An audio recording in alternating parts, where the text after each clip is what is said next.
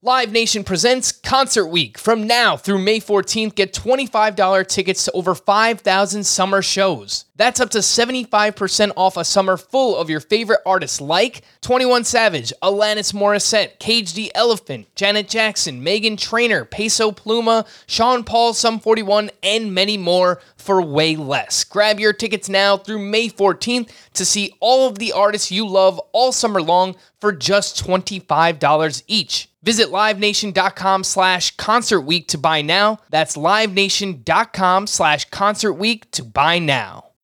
Welcome to the Fantasy Baseball Today podcast from CBS Sports. High drive, center field, hit the wall, grand slam. This is magnificent. Got a fantasy question? Email fantasybaseball at cbsi.com. Get ready to win your league. where fantasy becomes reality. Now, here's Frank, Scott, Chris, and Adam. Two more teams put up at least 18 runs on Tuesday, including the Bronx Bombers, baby. We are back. Welcome to Fantasy Baseball today, September 16th. He is Scott White. I am Frank Stampfl, here for a very late edition of the podcast. Like everybody else, I'm hoping we get Scotty Dubs after dark. How's everything going, Scott? It's it's been after dark every day this season. It's right? especially So- late tonight. especially late. It is. It, we're actually doing this on uh on Wednesday when everybody's going to be listening to it. So yeah, especially late today. Yes, indeed it is. It it was a crazy night. I needed a little bit more time to prepare, admittedly. Today on the show, we're going to take one of our final looks at the waiver wire for the season. Got a few names to talk about there, a bunch of Tuesday action to get to, as I alluded to. Missed Team Name Tuesday on yesterday's podcast, so mentioned some of those today. Continue to send those in throughout the offseason, have some fun with the team names, and then to stream or not to stream for Wednesday. Let's get things started, Susan. Oh my good goodness gracious! All right, Scott. I think we might be on the same page for our oh my goodness gracious Tuesday standout. Uh, yeah, there's. I mean, there's a clear It's a very clear first name. choice here. Yeah. All right, kick us off. Oh, I'm gonna take it. Do it. He's all yours. fine. It's Jack Flaherty. Ooh. It's Jack Flaherty who, you know, the Brewers have done this twice, right? To to a pitcher uh, we cared about. I can't remember who it was last time, but I keep saying the Brewers are a bad lineup this year, and then they and then they score almost 20 runs. And Jack Flaherty took the brunt of it in this one, giving up nine. His ERA jumped to 552 obviously not a huge sample of innings there to uh, to counteract the effects of this start because of all the how how long the Cardinals were shut down and had, how he had to build back up finally built back up to a point where he could go a full starter's workload and then this is what happens. Uh it's it's bad. I mean it pretty much guarantees his numbers aren't going to look great at season's end because he has what two starts left? And uh and, and so that's not good. I don't really see any reason for concern any reason to think he's a lesser pitcher now. I mean the ratios coming into it. Were basically the same as last year he did average a little less on his fastball in this start you know like a mile per hour less in this start than than what he had been averaging what he averaged last year but you know that to me, if in one start doesn't really raise a red flag. So I'm not worried about using him next time out. I'm not really downgrading him in my expectations for 2021. But in in a short season, you can ill, ill afford a start like this, and uh, and it happened.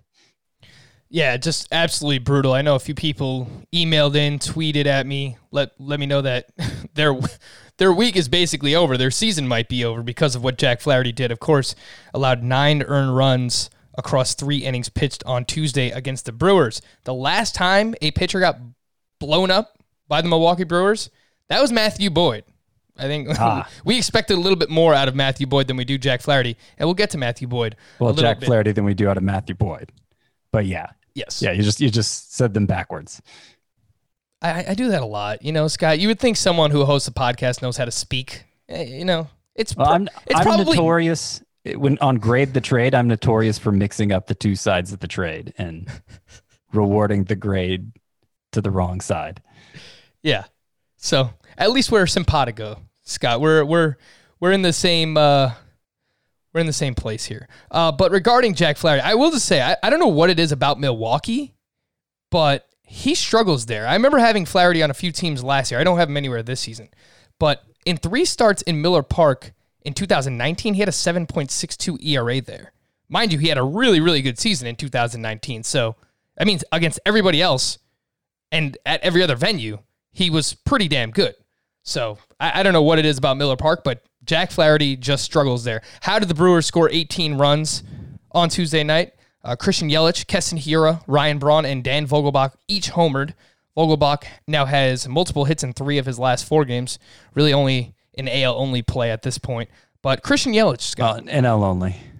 NL only. Forget it, man. I'm, I'm about to just pause the podcast and we'll just call it a night. You guys will get a five minute podcast for uh, for Wednesday morning.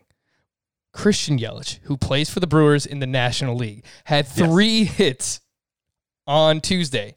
Would you believe that that is his first three hit game of the season in game number 45?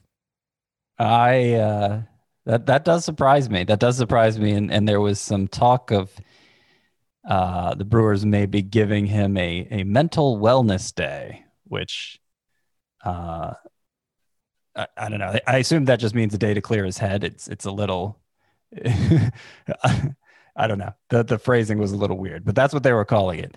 And um, and then he did this. So you know, we've been saying eventually Christian Yelich is going to come around, right? Like the strikeout rate is too high, but otherwise he looks pretty good and and we expect that strikeout rate to correct over time. Obviously, we we're not given the luxury of time anymore, but I I would not I, I would not have considered to this point giving him a mental wellness day on my fantasy team.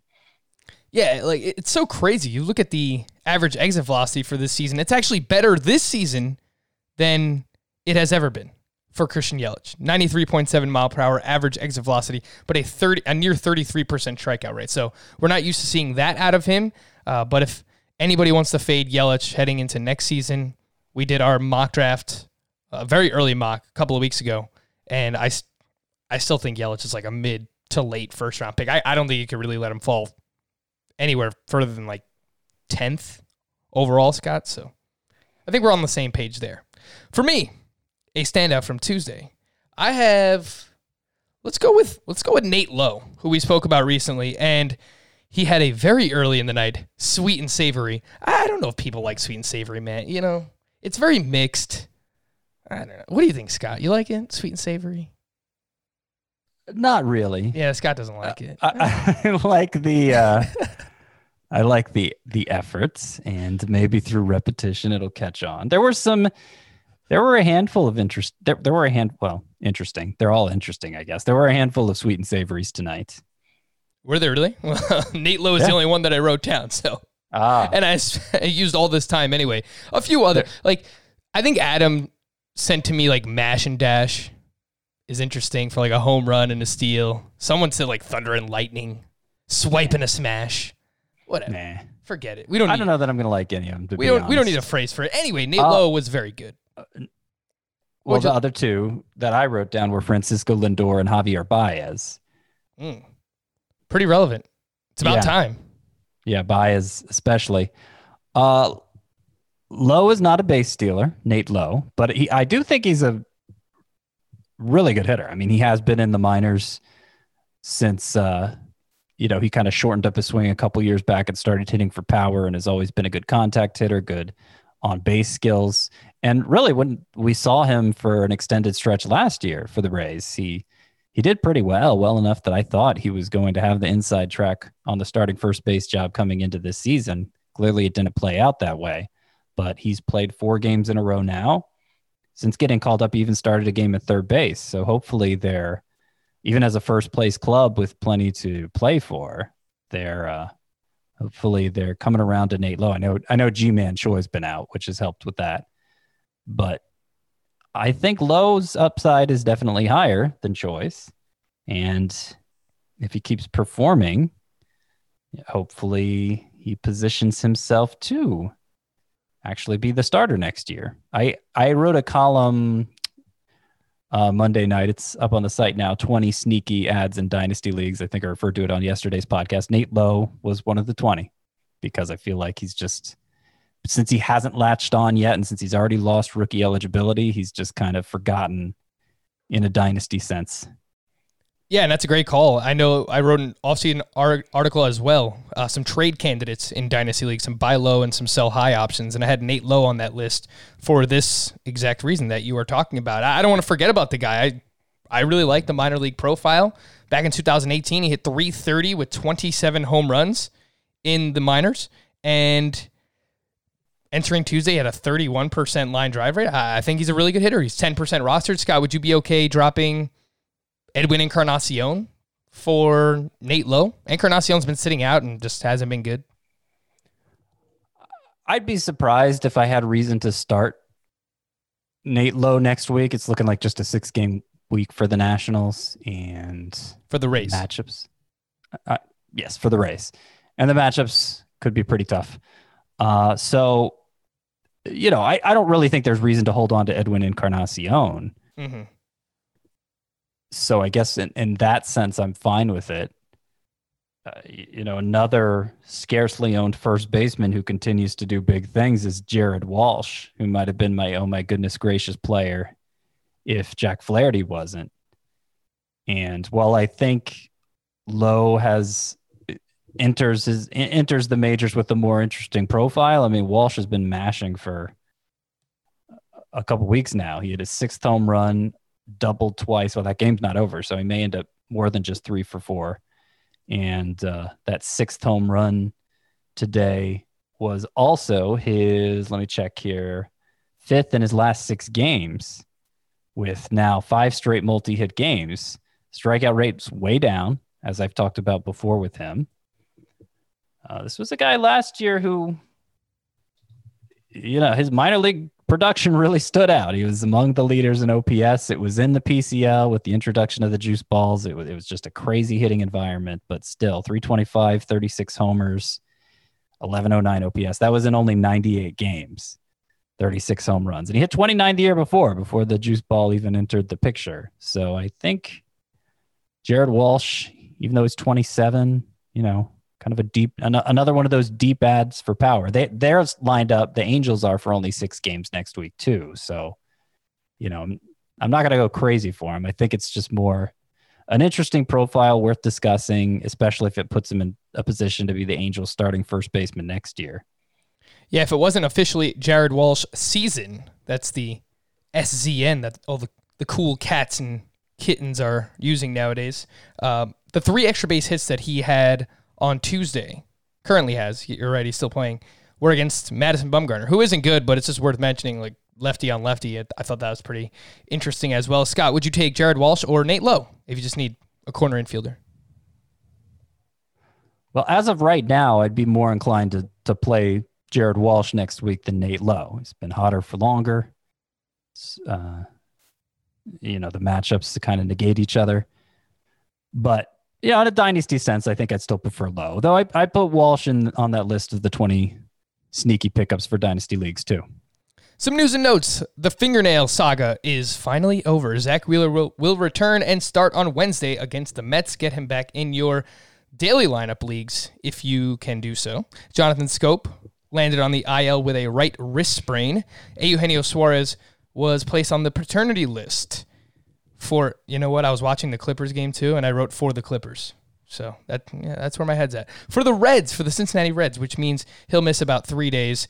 Rhys Hoskins could potentially need Tommy John surgery, which is just awful considering uh, the bounce back 2020 season that Hoskins was having. JT Realmuto remained out on Tuesday with that hip injury that he's dealing with. Justin Verlander is slated for a three to four inning sim game on Wednesday. If all goes well, his return should come soon after that. Carlos Correa left Tuesday's game after fouling a ball off his leg. X rays came back negative, and he is day to day. Jose Altuve was back in action for the Astros. Uh, he went 0 for 3 with a walk. And after missing Sunday's game, Nolan Arenado was back in the lineup for the Rockies. He finished one for three with a run scored. Willie Calhoun was activated by the Rangers. No surprise, he went 0 for 4 with a strikeout in his return. Scott, dreams do come true. My man, Demarcus Evans, has been promoted by the Texas Rangers. This is a gentleman who, in 47 minor league appearances in 2019, had a 0.90 ERA. And this is not a mistake. I looked it over like three times. He had 100 strikeouts in 60 innings pitched, but lots of walks. So his whip was actually higher than his ERA, which you don't see very often. I think he could potentially be the closer of the future for the Texas Rangers. He throws extremely hard, gets a lot of whiffs, but I don't know. Rafael Montero has actually been pretty good. So I don't know. It's just like a name to pay attention to, who I'm excited about. I think he'll get a lot of strikeouts.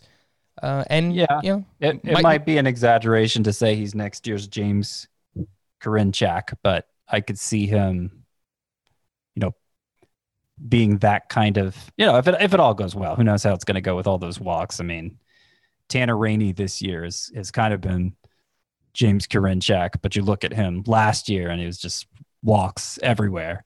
Uh, so that can turn around pretty quickly for a reliever if you know if the stuff is good enough. But yeah, it's it's it's certainly the numbers certainly pop out in a way that you you normally just ignore a short relief prospect, but this looks like one that uh, maybe you shouldn't. Tuesday's Giants and Mariners game was postponed due to poor air conditions, and Miguel Andujar was op- optioned back to the Yankees' alternate site because Giancarlo Stanton was activated off the IL in a game that the Yankees scored 20 runs. Giancarlo Stanton went 0 for 4 with two strikeouts. I'll just leave it at that. Come on, Giancarlo. I want to call him Johnny. I'm not sure if the, I'm not sure if you can short Giancarlo, shorten Giancarlo that way. Johnny. Come on, Johnny.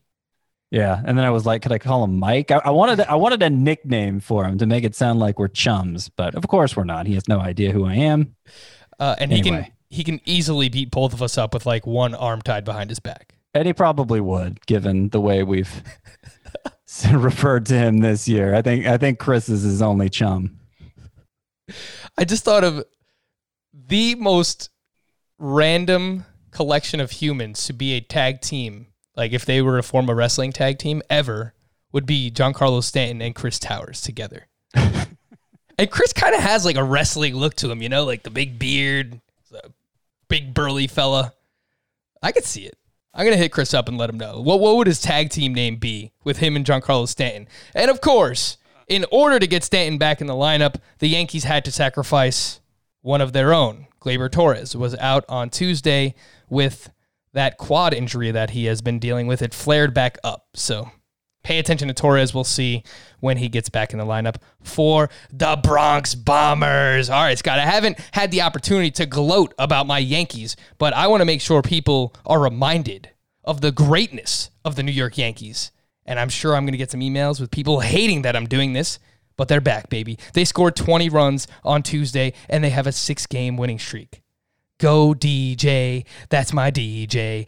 DJ LeMahieu, four more hits, including his seventh home run of the season. Five RBI, three runs scored. He is batting 363 with a 984 OPS. He is a top five second baseman in both roto and head to head points leagues, and that is with an IL stint.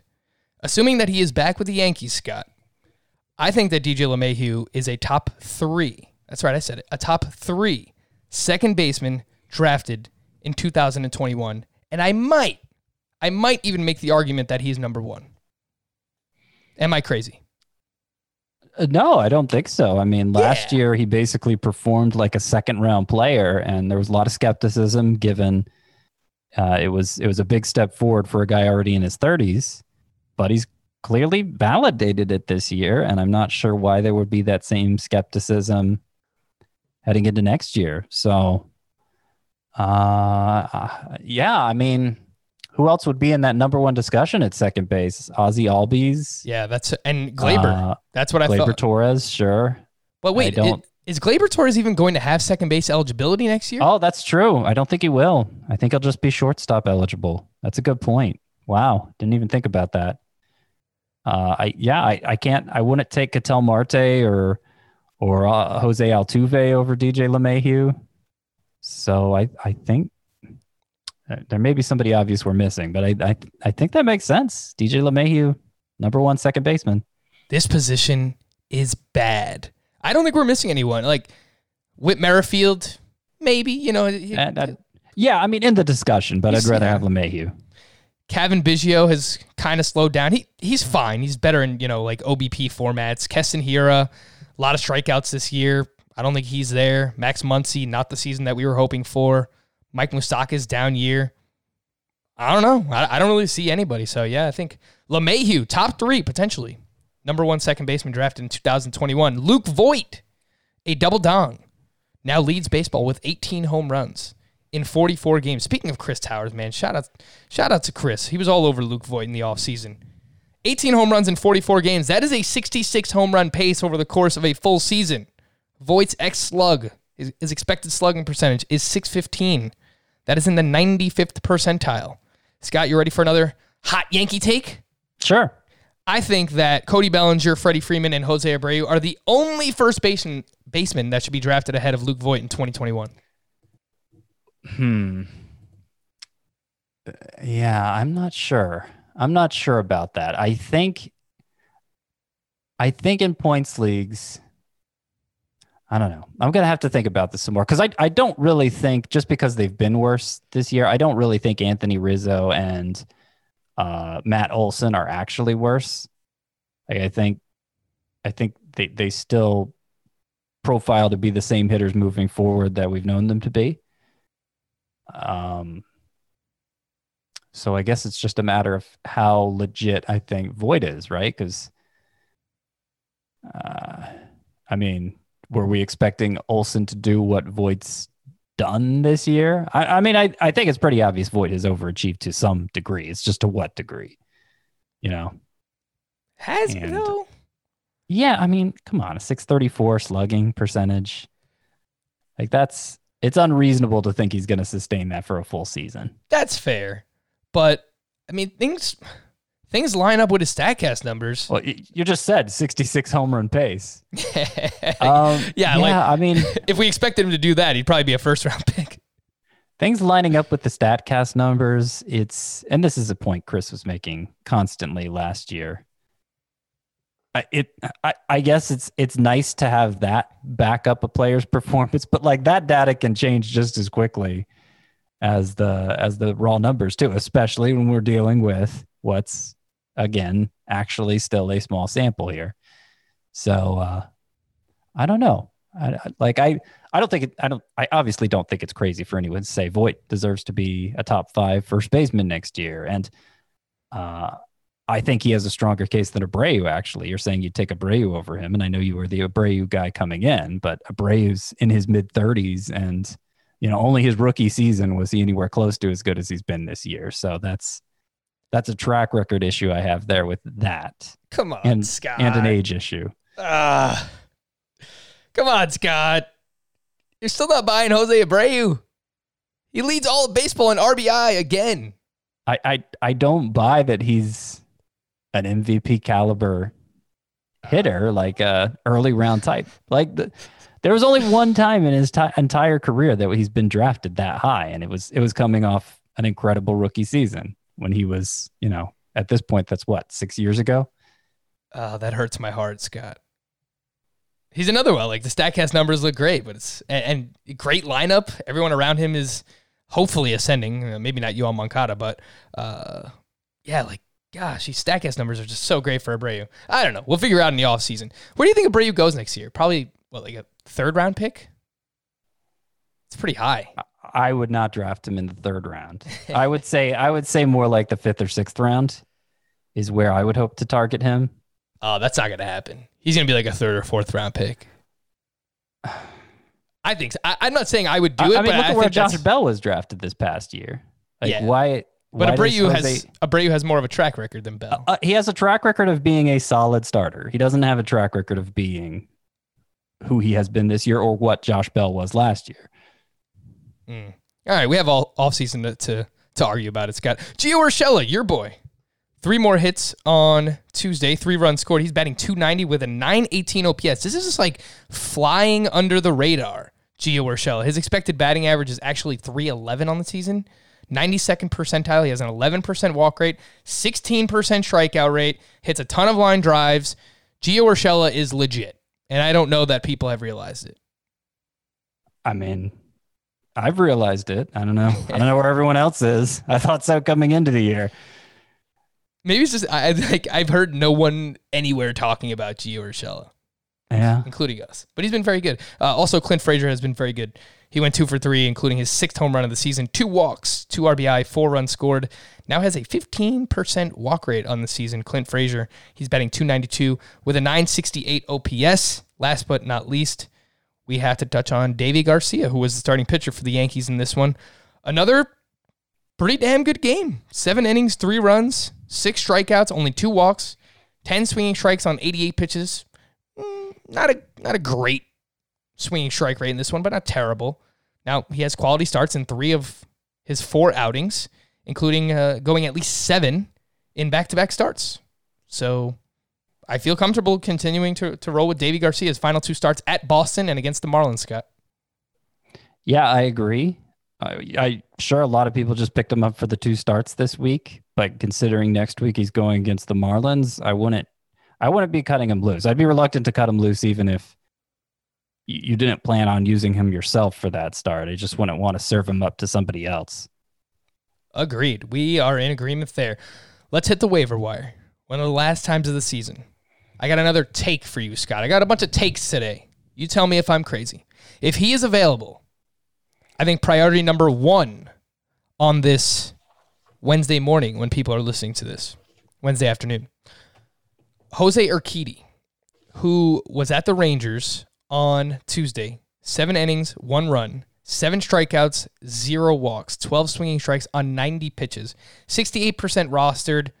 So he might not be available, but I, I if you have him, I think you got to get him in your lineup. I think he is someone who is going to win fantasy championships down the stretch. His final two starts are against the Diamondbacks and at the Texas Rangers. His last two starts, he has allowed just two runs over 15 innings pitch. Again, that is Jose Urquidy, priority number one for me, Scott. Yeah, the fact he the the strikeouts were back in this start is really important for me. Seven strikeouts in seven innings. He had a strong six inning effort last time out, so clearly able to go the distance he needs to go. But he had only one strikeout in that game, and that was kind of a head scratcher for me. But great control pitcher. Uh, I was comparing him before, uh, you know, before he had all those issues that held him back at the start of the season. I was comparing him to Jose Berrios. I thought he could have that type of breakout. Uh, which I guess might sound funny in retrospect since Berrios hasn't had a great season. But, you know, I, I think we know who Berrios is, and I think Urquidy could have that kind of upside. You mentioned his remaining two matchups. Only one of those would be next week uh, for people who play in weekly leagues. It, you know, it's still a good matchup at Texas. Uh, he's 68% rostered, but I wonder how much of that is just him being stashed away at the start of the season and you know, I wonder I wonder how available he is among people who are active right now. It might be it might be more than the typical player who's 68% rostered. And we don't do this often either, but I will mention he is 54% roster on Yahoo as well. So if you play on Yahoo, I mean, just go out and get Jose Urquidy. He's a little bit more available there than he is on CBS. I just I love these final two matchups for him. Two more pitchers who are rostered in under 70% of CBS leagues. I don't know how he continues to do it, Scott, but Antonio Senzatela, a complete game, allowed just one run, six hits, only three strikeouts. The ERA is down to 3.30 for the season. it's just very weird. The other name is Tony Gonsolin, who was at the Padres on Tuesday. Seven innings, one run, only two strikeouts, no walks, nine ground ball outs. He has allowed three runs or less in all seven of his starts or long relief appearances. Again, that is Tony Gonsolin. His ERA is down to 1.51. His XFIP is 4.40. So the underlying numbers don't love Tony Gonsolin. Any interest in either of these guys? Well, I'd been hyping Gonsolin pretty hard. It's true. Uh, and you know his matchups this week. I, I, assume he's still in line for the second start at Colorado, but I mean at San Diego was supposed to be was a non-starter for some people.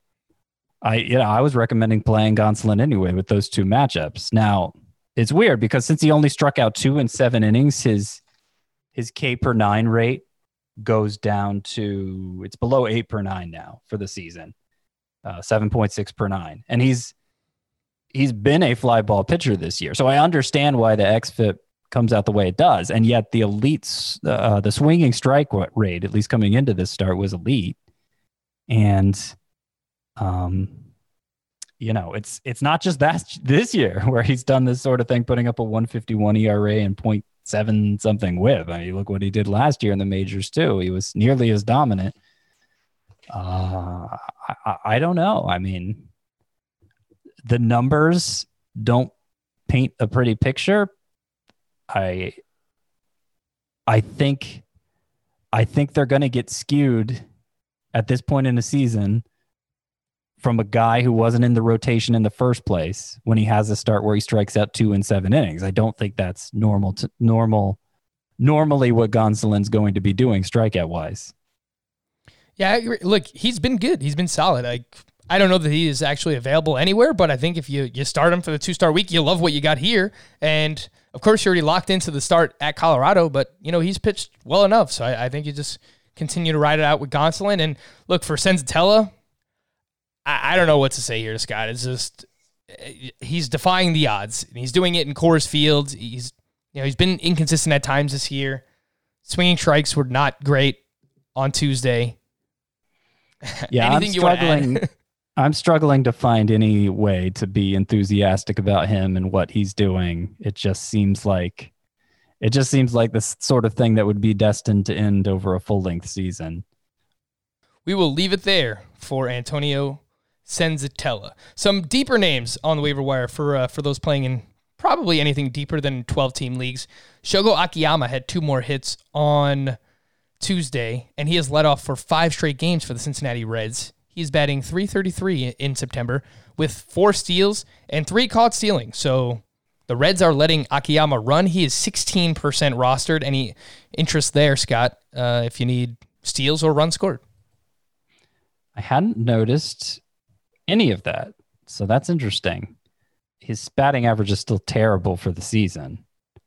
So I I don't I don't know. I think I'd have to be in a very specific situation where I can make up a lot of ground and stolen bases in a short amount of time and maybe I'm putting everybody in there who might help in that regard. That that's probably be the that would probably be the only situation where I'd see fit to use Akiyama based on what he's done to this point. Uh but you know, he could be positioning himself for a redemptive sophomore season. The Reds are back in it. The Reds are back in the race. They're 24 and 26. I know we've talked before about how we don't believe they're actually as bad as they've looked. Uh, they're back in it. The Reds are back, baby. How about the Red Sox? Are they back? No, it's not going to happen. No. Ah, and it brings a smile to my face, if I do say so myself. Tanner Houck made his major league debut at the Marlins. Obviously, a pretty good matchup here. Five shutout, two hits, three walks, seven strikeouts. He's basically four seam, slider, sinker. So two iterations of a fastball and a slider. Nine swinging strikes on 86 pitches. 4% rostered. It looks like his last two starts are going to be against the Yankees and at the Braves. So I don't love that, but Tanner Houck looked pretty good in his debut, Scott. Yeah, I mean, I wasn't excited about him coming into it, and it wasn't enough for me to look into using him with those two matchups remain, remaining. That's basically it. That is it. Miguel Cabrera, last name I'll mention here. He homered on Tuesday night and he reached base five times. He is 32% rostered and has some really solid StatCast numbers, the expected stats this season for Miguel Cabrera, but it hasn't really come to fruition. So just a deeper name, but honestly, if you need a corner infielder, I'll take both Nate Lowe and Jared Walsh ahead of Miguel Cabrera. All right, we're going to take a quick break. When we come back, I have some updates on some two start pitchers, some team name Tuesday, some Wednesday to stream or not stream. But before we get to all that, I just want to quickly remind everybody that we have a bunch of football podcast content for you at CBS. Pick Six is our NFL podcast with Will Brinson and company. Fantasy Football Today, of course, with Adam Aizer, Dave, Jamie, Heath, Ben Schrager, and maybe maybe I'll even make an appearance in the near future. So stay tuned to that. Uh, and last but not least, FFT in five is the shorter version of Fantasy Football Today.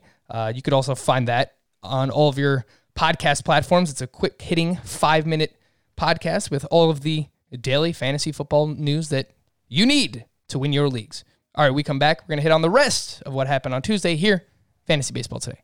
Worn by players like Michael Harris to meet the demand of elite ball players, the New Balance Fuel Cell 4040 V7 is a versatile option. The 4040 V7 is built for the athlete who needs responsiveness and ability to cut and run at their full speed. The model features a fuel cell foam underfoot and a synthetic and mesh upper to provide breathability, comfort, and a snug fit as you round the bases. The fuel cell midsole features nitrogen infused foam specifically designed to propel athletes forward. Learn more about the 4040 at newbalance.com.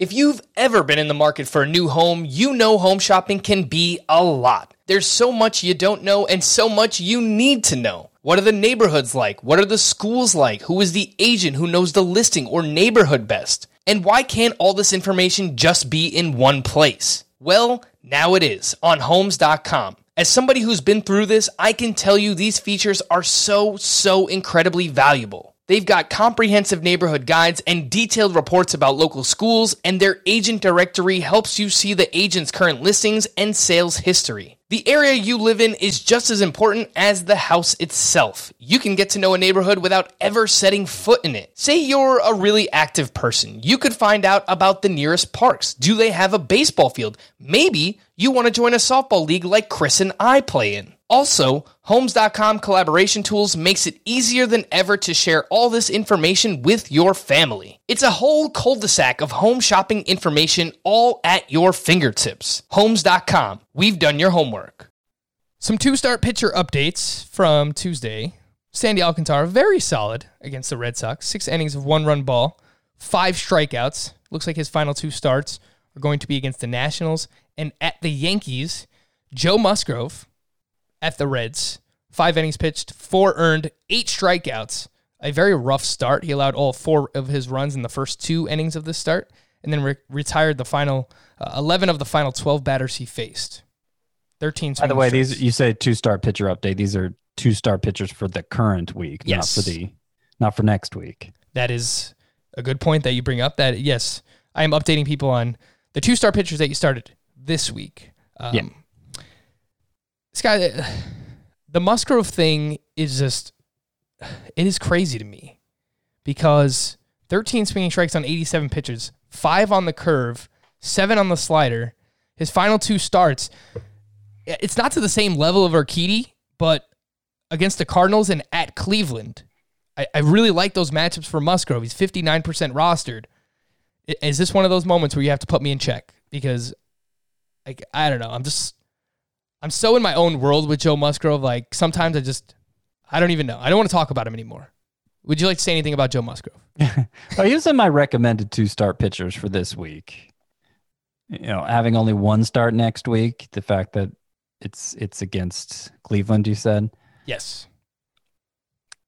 you know, you're, most people probably aren't, and most people who are playing for a championship probably aren't going to need to use Musgrove for that start. I don't think he's earned, you know, that kind of preferential treatment in a one start week. But he's been, he's he. I I think he's looked better since coming back from the IL. I think, you know, obviously we haven't seen him go deep into all of those starts because he had to build himself back up, but. I think he's you know depending how the next two starts go he's he's positioning himself to be uh to be kind of a hyped fantasy draft pick again yet again No. frankie No. No. No. No. No. No. No. No. No. No. all right I can't do it Tracy again. morgan I know that's exactly what I, I was trying to think of his name. I was like, "This is I'm doing this GIF in real life right now. Like that is Yeah. that is actually what I'm doing." But uh, all right, well, Scott said it, not me, regarding Joe Musgrove. Matthew Boyd, I wonder if this is another one who's going to suck us in over the final couple of starts for the 2021 season. He was against the Royals on Tuesday, five and two thirds shutout, five strikeouts, four walks, meh, 11 swinging strikes on 105 pitches, two runs or less in four of Boyd's last five starts. I think he still remains volatile. Uh, volatile. But Yeah, all the starts except the one everybody used him for, right? Exactly right. But he's, he's another one. I mean, his final two starts. If you you know if you have him locked in, his next start is against Cleveland for this week, and next week he's at the Royals again, and he just pitched well against them. He threw his slider just 10% of the time in this start. That's supposed to be. Yeah, he's com- last year, that was his everything, you know? he's completely changed it. He uses the changeup a ton now, and also his fastball, which I, I don't think it's a good fastball. It's like 91 miles per hour. There's not a lot of movement on it. And man, who knows what to make of Matthew Boyd at this point, but I am like the only the like this was the last week and you had have had to be pretty desperate to do it, but like this is the last week I could have yeah, I, I think you could even remotely justify playing him just because okay, he's making two starts and maybe he'll get double digit strikeouts in one of those starts, you know? You know what we uh, need? We need Matthew Boyd either on the Astros or the Tampa Bay Rays next year. That's what we need. And then I'm buying in. I'm all in. Yeah. Because those organizations just know what to do with pitchers.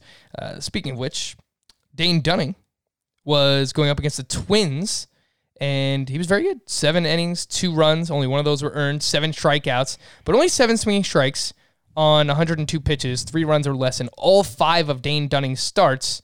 And it looks like his final two matchups: the Reds later this week and the Cubs next week.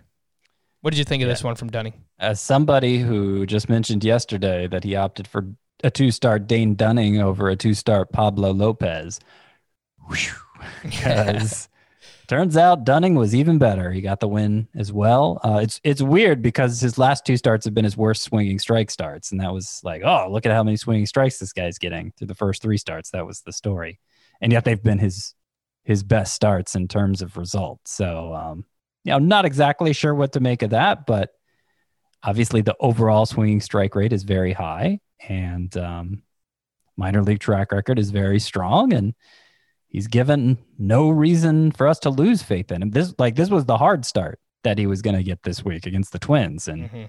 he passed that test with flying colors What What are you thinking about Dunning for next year, Scott? I don't think he's going to reach the same levels of hype as Sixto Sanchez or Ian Anderson or Corbin Burnes, for that matter. But no I, you know, I could see him like top forty, top forty-five ish starting pitcher. I think. yeah i think that sense. sounds right he'll be he'll be just outside the range of pitchers that people genuinely trust but he'll be in the, that next range uh where guys like who who who are those guys this year Matthew Boyd. uh, yeah matthew boyd kind of kind of dinelson lamet too but it was mm, Yeah. somebody who didn't turn out to be especially good or especially bad i mean i, I guess i guess like masahiro tanaka was kind of in that range too yeah, Uh, like Rich that- Hill was in that range. Joe Musgrove, Mitch Keller. You know, it's like that sleeper ish range where you don't want to draft them as anything higher than you know your SP five or like a bench starting pitcher. But it's someone who's going to have upside. Like I'm still excited about Dane Dunning heading into the 2021 season. Some leftovers from Tuesday, some hitters that stood out to me. Didi Gregorius, another one. We just haven't really spoke about him. It's, he's just rock solid this season. He had two hits on Tuesday, including his eighth home run of the season. He has three steals this year. He makes a ton of contact. He just pulls fly balls nonstop. And, you know, going from Yankee Stadium to Citizens Bank has not been, you know, a downgrade for him. It's still a pretty good hitter's park. It's not the same kind of short porch in right field, but uh, Didi Gregorius is a top 10 shortstop in Roto. He's at top 12 shortstop in fantasy points per game as well. Vladimir Guerrero Jr. had a big game, three hits. He finished a triple short of the cycle. He hits the ball extremely hard, but his ground ball rate is still over 50%. So I don't know what to make of that. Adam Duvall hit another home run, another one. He now has 10 home runs in September and 15 overall. Uh, George Springer has now homered in three of his last five games. He is batting 288 in September. He's getting hot at the right time. And Byron Buxton had two hits, including an inside the park home run. And if you watch this, this him run around the bases, he, I think he's the fastest player in baseball. I, I don't think that that is an exaggeration. Like Byron Buxton is incredible. Anyway, he is batting 314 in September. Launch angle is way up this year. Uh, his average exit velocity is all, also up over 90 miles per hour. So, Buxton, Springer, Duvall, Vlad Guerrero, Didi. Anything you would like to add on these gentlemen, Scott? Uh, I don't like George Springer. Things are really looking up for him in, in the underlying numbers too, which were never that bad, by the way, like the Statcast numbers. But now they're even looking better as he heats up. I, I don't know. I mean, Buxton, like Buxton made two big changes last year to his profile. He started striking out a lot less. He started elevating a lot more. Those are both two very good changes to make. He continues to strike out only around a quarter of the time this year, which, you know, compared to his earlier standard was is not very high. And he's leaned even more into elevating the ball. Uh, yeah, he's not walking at all. So it's still like it's still like how how good could he be? You, you still look at the the profile, and though it looks better than the past, it's still kind of like a how good could he be profile. And um, you know, I, I'm having a hard time getting enthusiastic about Buxton, but there still seems to be a path for him to emerge as something more. He's super aggressive this year. I just realized his chase rate is nearly 53%, which is just absurd. But at the same time, he's he's not striking out. You know, it's, you mentioned 25% strikeout rate. So. I, I mean, that's not a that's not a good strikeout rate, but it's it's not it's not bad either, and it's not nearly as bad as it used to be. Yeah, but yeah, I, I guess he's just making a concerted effort to be more uh, aggressive this season. But I mean, oof, a chase rate that high usually does not end well for hitters. And even with as fast as he is, I just spoke about it. He only has one stolen base on the season, which I just I find weird right.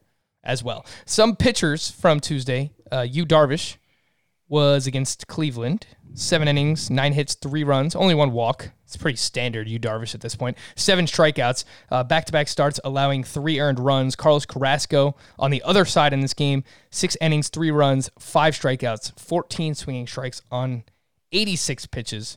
That is four straight quality starts for Carrasco. You want to talk about a league winner? Final two starts are against the Tigers and against the Pirates. So love that for Carrasco. And then Sean Manaea was at Coors Field. We we talked about him a lot recently. We you know we were scared of this start, admittedly. Five and two thirds, three earned, seven strikeouts, thirteen swinging strikes on eighty nine pitches for Manaea.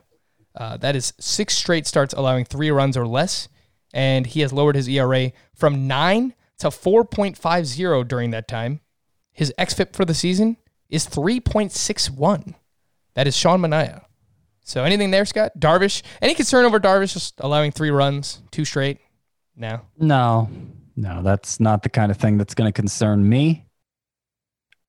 Uh, Manaea, because that is a, I mean, that's a very solid XFIP. That is mm-hmm. probably mm-hmm. top 20 in the league type XFIP.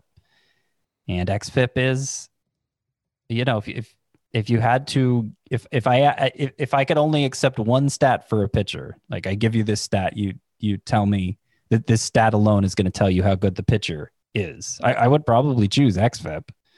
So, I mean, that means something to me for sure. But he's, it's just weird how, how much his profile's changed. It's mostly ground balls and an outstanding walk rate. It's, it's kind of like a, I, I don't know. He's kind of looking like a poor man, poor man's Hyunjin Ryu at this point. And of course, Ryu's reached a, a level you know, a, of consistency where we trust him to keep doing that year after year. I don't know that I'm there with Manaea, but it's a profile that could work for him if he is able to sustain it. Yeah, 52% ground ball rate. Actually, that went, no, that, yeah, 52% ground ball rate from Manaea this season. He's never been above 44%. So pitching a little bit more to contact, but getting a lot of ground balls. He got off to a very, very terrible start. Um, but yeah, Sean Manaea has turned it around. Some bullpen notes from Tuesday. Nick Anderson recorded the final two outs with the bases loaded up six to one. So not a conventional save, but he did earn the save, his fifth of the season. Hector Neris picked up the save for the Phillies, up four to one. Brandon Workman should have been available, but he allowed runs in each of his past two appearances. Hector Neris, 54% rostered. Scott, do you think he is the closer now of the Phillies? I don't know. Has Workman been that bad recently? I don't. I feel like he's been okay. Um, I don't know. To be honest, I saw I saw Neris got the save, and I didn't because he's been the Phillies closer for so long. I didn't stop and think about it. that was weird, so I didn't look into him more. Uh, Do you yeah. think he is? I, I yeah, I mean, I, I'm leaning that way. Um, Yeah, because I mean, Workman on the season. Last I checked, his WHIP is over two, so mm-hmm. he is he's not good.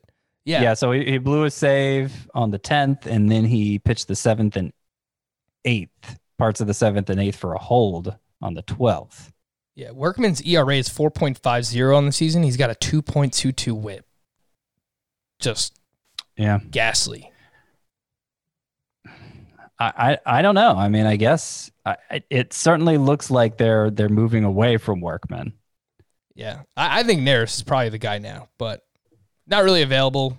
Yeah, 54%. So, eh, he might be around there and might be around in some 12 team leagues. Stefan Crichton of the Arizona Diamondbacks, only 3% rostered, now has back to back saves for the D backs. And he's looking like the guy. So if you are desperate down the stretch here, four saves, Crichton seems to be the guy, Scott. I, I don't know who else it could be. I added him in a couple leagues, you know, deep leagues where everybody who gets saves is rostered. I added him in a couple for this week, and like I don't think he's very good, but saves are saves. You get him where you can, and uh, I do think he's going to be the source of them for the Diamondbacks here to finish out the season. However many saves that means. Hopefully, I don't know. Hopefully, two more from today. Yeah. I'd take that. Diamondbacks, not very good. Uh, some Team Name Tuesday. I didn't get to these yesterday. We had a lot on yesterday's show with the keeper questions. But from Brendan, Winker Taylor Soler Spy. Do you know what Okay. this is? there's not it's kind of weird that you come up with three players and not a fourth, right? what is there anyone that could rhyme with spy? Sky. Skye Bolt. I don't know. Yeah, you got to you're working a first name in there with. Yeah, it doesn't doesn't work as I'm not well. even sure which Taylor. Who, who's Taylor? I mean, I'm sure there are players named Taylor, but Chris Taylor, I guess. yeah, Uh, but apparently that's based off a movie, Tinker Taylor Yeah. Soldier Spy. Oh, Scott! Yes. Scott just said that very matter of factly. So this is probably something I should have seen in my life, and I, I, I just, I, ne- mean, I it never even heard of it. I think it got some awards buzz a few years back. I haven't actually seen it. It's starring Gary Oldman, I think. I'm not even sure if I said his name right. Uh, this one also came from Brendan. This is a classic. How I Met Your Mother.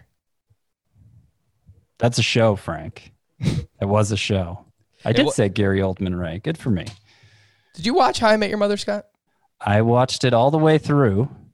What do you think? Um, what do I think? I think it's I think it's an example of a show that went on for four or five seasons too long. Loved it in the beginning, plowed through it the rest of the way, and then uh, was severely let down by the ending, as as is usual with with all shows. I think, uh, but it was uh, usually. I feel like when shows try to like go too big with the ending, it it it it it falls apart. Like if, if they try and do this like misdirection thing with the Mhm. ending, it's it's it never goes well. Just give us a conventional ending and we'll we won't be left with that bitter taste in our mouths. Cause like you you go years building people up for one thing. It's it's not like a movie where a twist ending can be a great thing, you know, because it's it's two hours built up to that. You don't have nearly as much invested in how this is going to all turn out, you know? It's years, years of believing something's going to happen and then something very different happens and it's just like, ugh. Yeah, no, they tried way too hard with How I Met Your Mother. Uh, I watched How I Met Your Mother before The Office, and at the time I was like, "Wow, I I really like this." I was like, oh, this is you know one of the one of the best sitcoms ever. But and then The Office just completely blew it out of the water. I've got another take for you, Scott. Ted Mosby is top three most annoying characters in television history. Mind you, I haven't watched like every show ever, but from the shows that I have watched, he is top three most annoying. He's so cringy too. Um, look, he's he's of the main five, he's probably fourth or fifth in terms of appeal in that show. Um, you know, he wasn't he wasn't one of those characters who was written to be like intentionally annoying. I mean, he he did he was made to have some annoying traits. I think that's obvious. Uh, I don't know. I've I've heard people give that take before. I'm I'm kind of indifferent on Ted Mosby. All right. I tried. This one's from Trey. Did it all for the Mookie. Okay. Scott is not impressed. I'm you- still well. I'm still lingering on what we were just talking about. That's I, I was thinking in my head, like, who are the most annoying characters that I've seen in television? Ted Mosby came to mind. Joffrey, but that was his job. well, Joffrey. I don't know that. I don't know that annoying is the adjective I'd use to. And like he was an incredible character. Like you can be uh, an annoying character, Yes, and an incredible character. You know, because you're that is just correct. So perfectly annoying. You know. I would say the same thing about his name, Ramsay Bolton. Yeah. I mean, well, you're you're talking about like You're supposed to hate these guys. like malicious. Yeah. Uh, like uh, I can't even think of the right adjective to describe them. You're talking about really bad people versus annoying, which is just you know, annoying is just annoying. Skyler White also came to mind from Breaking Bad. Okay, She Okay. is annoying. yeah, But eh, I guess I don't know. You can empathize with her. she. I mean, yeah, I mean, she was dealt a a horrible hand there by. yeah. um, yeah, that's. I always want to root for Walter White, even though like he's obviously not a good person. But uh, that that's why they make these shows. It's, The it's an interesting show. Like you're, you're rooting for him in the beginning, but then the further he he gets into it, it's it's like he becomes the the antagonist of the show. Mhm. And then, you know, he semi redeems himself at the end, but he, you know, he got the ending he deserved for sure. based on what he did. From Nicholas Josh Donaldson. Okay, sure. he hits dongs. I, oh, he hasn't been this year. Uh, the last was from David Mookie Hosmer, MD. Yeah, yeah. You know, I in high school, senior year of high school, there was this group of guys who who called me Doogie because they thought I looked like Doogie Howser, like the actual Doogie, like Neil Patrick Harris when he played Doogie Howser, and this was before Neil Patrick Harris like re-entered the the spotlight, which shows like How I Met Your Mother to bring this conversation full circle. I don't think I look that much like him now, but they thought I looked like Doogie Howser, so they called me Doogie. I don't know if anyone has like the Photoshop skills who listens to this, but if anyone wants to get Scott White's face on, on an old school Doogie Howser poster, I'm I'm I'm all for it. And Photoshop my face on someone too while you're at it, because we're not just gonna make fun of Scott. You can make fun of me as well. Uh, Wednesday to stream or not to stream. The must starts that I have here: Jacob Degrom, Luis Castillo. I don't even think we spoke about Luis Castillo from the weekend, but had a big positive regression game on I think it was last Friday. Gerrit Cole, Lucas Giolito, Dylan Bundy, and Aaron Civale. Is Aaron Civale still must start at the Cubs? Yeah, pretty close. Okay. I got some names for you, Scott. Let's go. German Marquez versus Oakland in Coors Field, a team that just got a complete game thrown against them by Antonio Senzatela. Mm. In Coors though, and uh, I look, I'd probably lean towards starting him, but this is this is the most difficult pitcher to have, and like this has been the most frustrating pitcher to know when to start or sit. He was good last time at Coors, and the A's haven't had a great offense this year. So I, I think I'd be inclined to start him unless I was just being really careful with the ERA and whip. Dustin May at the Padres. Mm, that I mean that's borderline, but I lean toward yes. Adam Wainwright at the Brewers. After what we just saw. again- yeah, they just scored a ton of runs off Jack Flaherty. Again, I lean yes, but it's, I'm not comfortable about it. It's a yes for me for Adam Wainwright. Trevor Rogers versus the Red Sox.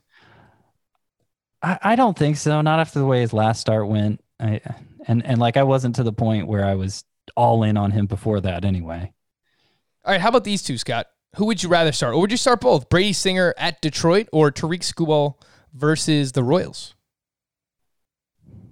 I don't think either's a horrible start, but I'd lean no on both. I kind of like Singer at Detroit. His last start out was very good. He had that no hitter going into the seventh inning. Eh, it's only if you're desperate, though. Cole Hamels at the Orioles. I think we said no on this already, right, Scott? No, but he is in line for two starts next week, and I, can't remember off the top of my head, but I think the matchups are pretty good. So, like, it, it might be if if you're if you're eyeing championship week and you don't want you, want to deprive your competition of uh, you know any potential sabotage guys who are going to sabotage you. It might be worth picking up Hamels just in case he's great in this start, and then he becomes like a a trendy pickup for that final two start week. Scott, your favorite pitcher, Keegan Akin versus the Braves. Come on, Lance McCullers versus the Rangers. fresh off the IL, it's a good matchup, but I'd rather not. Caleb Smith at the Diamondbacks. Wait, no, No, but he's in, he's he plays for the Diamondbacks. I he plays for the He's Diamondbacks, the so that's Angels. not right. Yeah, I, I, I, I don't think it's going to matter who he's facing. Just he's still building up, but he's another one who's in line for two starts with two good matchups next week and might be worth picking up if you know either if you're chasing somebody else or if uh, you know you want to deprive your competition of a potential uh, yeah a potential uh, uh, what's the word like a Trojan horse I guess.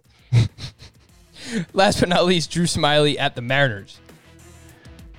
No, That's a solid no from me as well. He is Scott White. I am Frank Stampfl. Thank you all for listening and watching Fantasy Baseball today on our YouTube channel. We, will- we will be back again tomorrow. Bye bye.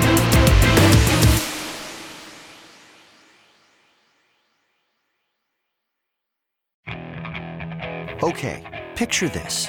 It's Friday afternoon when a thought hits you. I can waste another weekend doing the same old whatever, or I can conquer it. I can hop into my all new Hyundai Santa Fe and hit the road. Any road. The steeper, the better. Because my all new Santa Fe is available with HTRAC, all wheel drive, so I can hit the trail without a worry in the world. Heck, with three rows and best in class rear cargo space, I can pack the whole family in with all our gear. We've got available dual wireless charging for our phones, so we'll never lose touch with civilization, and we won't lose touch with the primordial power of Mother Earth. So, which is it? Waste the weekend or do something a little more epic? And conquer it in the all new Hyundai Santa Fe. Visit HyundaiUSA.com or call 562-314-4603 for more details. Hyundai, there's joy in every journey.